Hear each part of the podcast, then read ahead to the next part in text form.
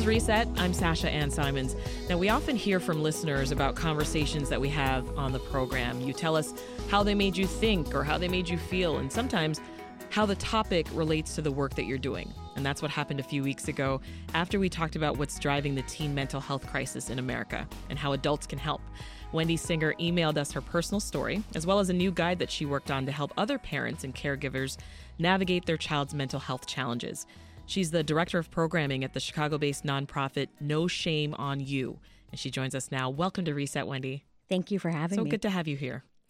So, a few years ago, let's talk about this personal story of yours. Um, when she was 11, your daughter actually experienced a, a mental health crisis. Can you tell us what happened? Correct. Um, we we have anxiety in our family. I gifted it to my daughter, and it's it's just part of who we are. Um, and but we were living life and going along along our way, and COVID hit, and I describe it like I, am a former camp director, so I describe it as embers in the fireplace embers glow in everyone's life, and we all have particular hot spots. And really, COVID and the isolation and the experience of that really was like dumping fuel mm. on that, on those embers. And for her, um, she started to isolate and act in ways that were concerning. Um, and unfortunately, it became a crisis in our family. And you ended up at the hospital. Yes, correct. Um, and when we got there, um, it was an extremely scary experience. Um, we didn't know what to expect. Um, and after the experience, um, through my network of family and friends, I was able to get a lot of information. Um, but one of the things that I felt was missing was something comprehens- comprehensive. Mm-hmm.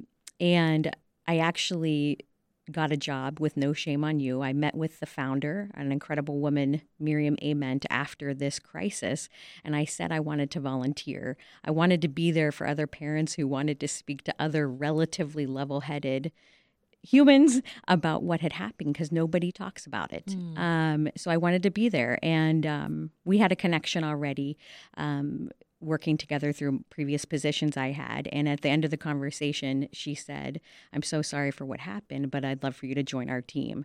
And one of the first things I did was ask her, Can we create this oh. resource? And that's how it came to be. And a year and a half later, um, we created Here we it. are. Here we are. Yeah, uh, but you know, your daughter, uh, you you said that there were there were some signs and there were some symptoms that you noticed before that day yes. of having to take her to the ER. Yes. Um, what were your conversations like, though, with your daughter? I'm curious how the two of you talked about mental health. You mentioned inheriting anxiety. Yeah. Well, did she already know that? She knew that, and we we're a very open family, and we talk about anything and everything. Um, but it was still a challenge because she felt that this was her story, and it wasn't in in our particular case. It wasn't reassuring. Um, it, it wasn't reassuring to her that others felt that way. She just knew that she felt that way, and want. And as a mom, as a fierce mama bear, I wanted to fix it. Mm. And um, did you feel that that helped you relate to your daughter's struggles? Well, definitely, and it certainly flared up um, my anxiety um, as a parent because all you want to do is help, and um, sometimes you can't go as quickly as you can. So before your daughter was in crisis, as you mentioned, you were trying to get help, but yes. uh, your family ran into some hurdles. Tell us more about that. Um, yes. So she already was in therapy, um, which w- was set, um, but when things started to decline after a few weeks, actually, we decided after consulting with um, her therapist and with my family and with her school counselor that we wanted to take the route of looking into medication. And we struggled because we could not find any appointments for months and months and months. Really? Um, we finally said, let's forget about insurance we'll pay out of pocket whatever we could need whatever we need to do and unfortunately we still couldn't get that appointment um, for months and months and months so we had wow. it on the books and just hung on tight. In the meantime, what are you doing? Floundering. you know, Mm-hmm. really floundering. It, w- it was scary, you know, taking her to more therapy appointments, um, trying to juggle being a full time staff person, um, working. Um, it, w- we were homeschooling while working, um, and it was a frightening, scary time. Something you said to us too is that you know as you were navigating through your daughter's mental health challenges, you felt alone. I felt totally alone. And although people talk about it and we're open about, you know, maybe their kids struggling with this or that or health issues or um, a variety of different things, I never heard about anybody who ended up in the ER. So to me, this was completely foreign territory, and we made the decision to to bring her there when we felt she wasn't safe at home, and um, I had no clue what to expect, what was going to happen in the ER, um, what was, what were options, Mhm. um, and it was it was really frightening when you go and get a colonoscopy. Say, you know, you can Google and get a whole guide on what to expect, That's true. what's it going to feel like, you know, how long is the prep, what happens afterwards, And as mom, I think you want to also have the answers for your child who's also confused about Yes. what's happening, and you didn't. at the time. Absolutely. And all you have in your head is what pop culture shows and, and what's in the movies. And um, it was a scary and frightening time. The reality is, though, that you are not alone, right? As, as we've discussed here on this program, there are many parents out there who have a child or children struggling with depression, anxiety, and uh, persistent feelings of loneliness, right? Yeah. Hopelessness.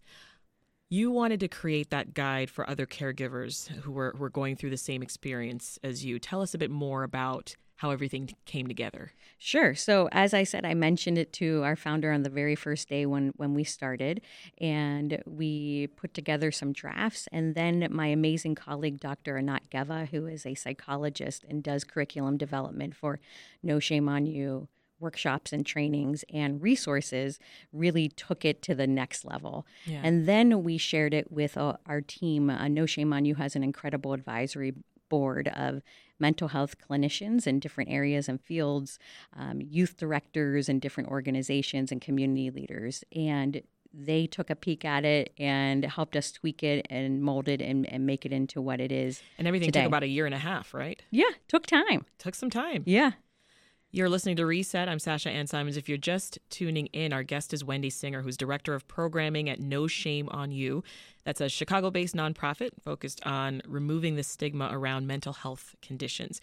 And we are discussing the group's new comprehensive and free guide for parents and caregivers on how to respond when a child is experiencing a serious mental health challenge. So, Wendy, what exactly is in the guide? So it is comprehensive. There are many different parts of it.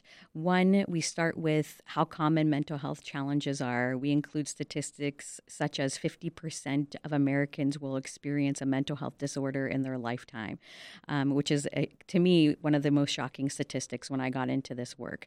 Um, we also include um, signs and symptoms of, of things to look for. Um, we also include different levels of care. Um, when I went through this, I knew there was traditional therapy, and I I knew what I saw in the movies, and I had no idea that there was a continuum of care in between of different types of levels of support. So I really want we really wanted people to know about all this. What does it stand for? And even though it might say there's a partial hospitalization program, you can read this guide and understand that it's not in a hospital often. You know, it's in a comfortable um, nonprofit type setting. Yeah. Um, the other piece that I love about the guide are some practical things, um, such as what to take to the ER, a checklist, what to expect that you might be there. You're not going to be there for five hours. You Oh, could be there for you could be there for two days until a bed opens somewhere.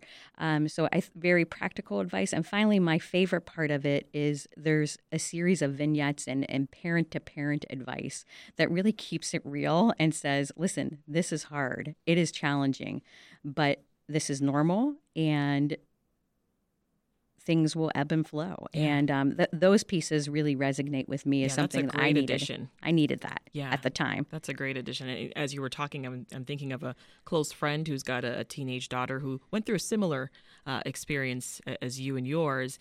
And didn't know early on that medication was an option, right? There, there are just so many questions. So many she had, questions. and is um, that okay? And and, so, many much that didn't get revealed until things had gone pretty far. exactly. And it's one thing to um, to create resources like this, Wendy, but talk about the access part of this, right? Why is it important to provide mental health resources for free?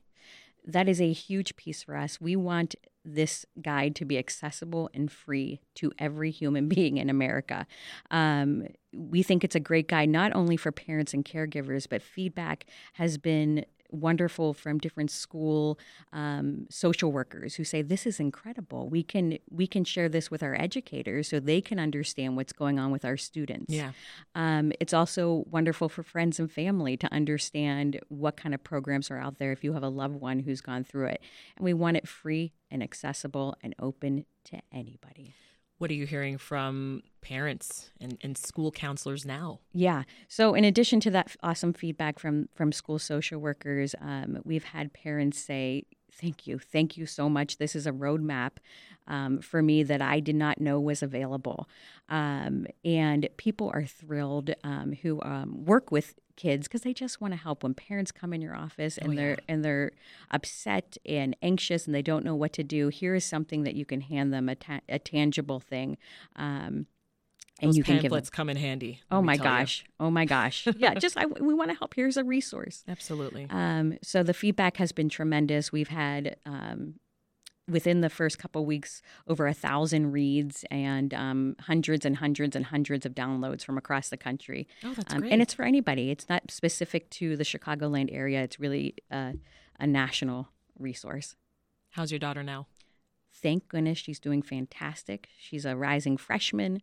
She Oh. got her first job this past summer. Wonderful. She's going to summer camp next week. What's she doing? Um, she works at a farmer's market That's at a booth, her favorite booth. Oh. So we're enjoying it, and um, she's in a good place. And we know, um, you know, I'm thankful that I, I have a positive outlook typically on life, and I'm thankful that this happened at a little bit of a younger age. So we have the tools and resources in place for her throughout the high school years. Yeah, that, that positivity is going to rub off, though. That's, Yes. That's good. That's Yes. good. Well, before I let you go, Wendy, uh, what's your message to the parent listening to us right now that feels alone and they're trying to help their child cope with mental health issues? My message is no shame on you has your back. You're not alone. Mental health challenges are common, they're part of life, just like any kind of hiccup that you have. And there are, thank goodness, we live in a world where there are some incredible resources um, and a variety of different treatment options. And um, come check us out. So, so if you need anything. Wendy Singer is the director of programming at the Chicago based nonprofit No Shame on U. Now, you can find their free guide on navigating your child's mental health challenges at no shame on noshameonu.org. And that's you spelled with just the letter U. Correct. Awesome. Thank you so much. Thank you, Wendy. Now, if you are a loved one that you know is struggling with their mental health, you can call the 988 Suicide and Crisis Lifeline.